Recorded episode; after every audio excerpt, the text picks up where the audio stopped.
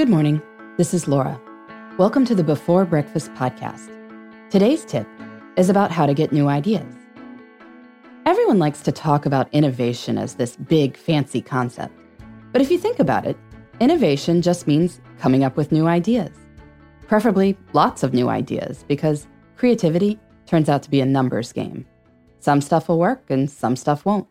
So we've got to throw a lot of stuff at the wall to see what sticks. But very few people build much thinking time into their lives. Instead, most of us spend our days responding to emails, tromping to status meetings, and leaving precious little time open.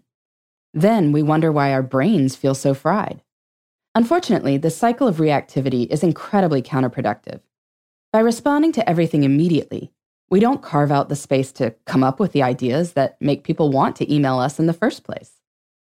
Some people might be able to go off into a cabin in the woods for months at a time, but I think most of us need to come up with more realistic ways to build strategic thinking into our lives. Fortunately, there are simple steps we can take to get our brains into churning mode quickly. In my time management fable, Juliet's School of Possibilities, Riley, the heroine, comes up with her career-saving idea while she is biking on the boardwalk. She's so busy, but she's reluctantly pulled herself away from her inbox. Then, almost by magic, she figures out an answer that had eluded her before. That scene is fiction, but I wrote it because it feels so true to life. How many of us get our best ideas while driving or in the shower or while hiking or biking somewhere?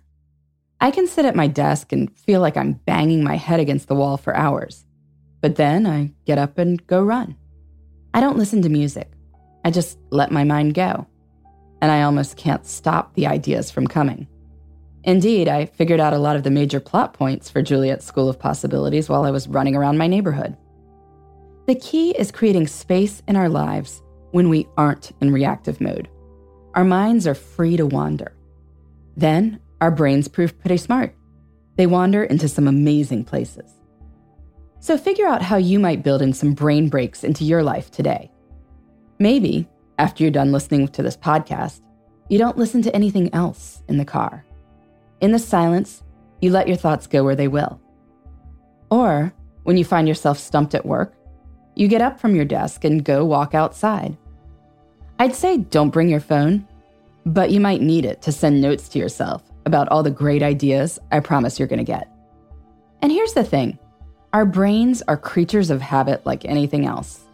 If you go into each bike ride or shower thinking, I get my best ideas here, then your brain will start doing what it knows to do. And soon you'll find yourself feeling very innovative, or at least cleaner and in better shape. In the meantime, this is Laura. Thanks for listening, and here's to making the most of our time.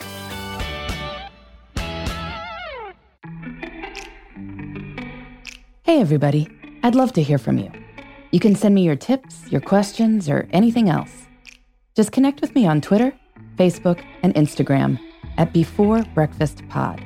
That's B-E, the number four, then breakfast, P O D. You can also shoot me an email at beforebreakfastpodcast at iheartmedia dot com. That Before Breakfast is spelled out with all the letters. Thanks so much. I look forward to staying in touch.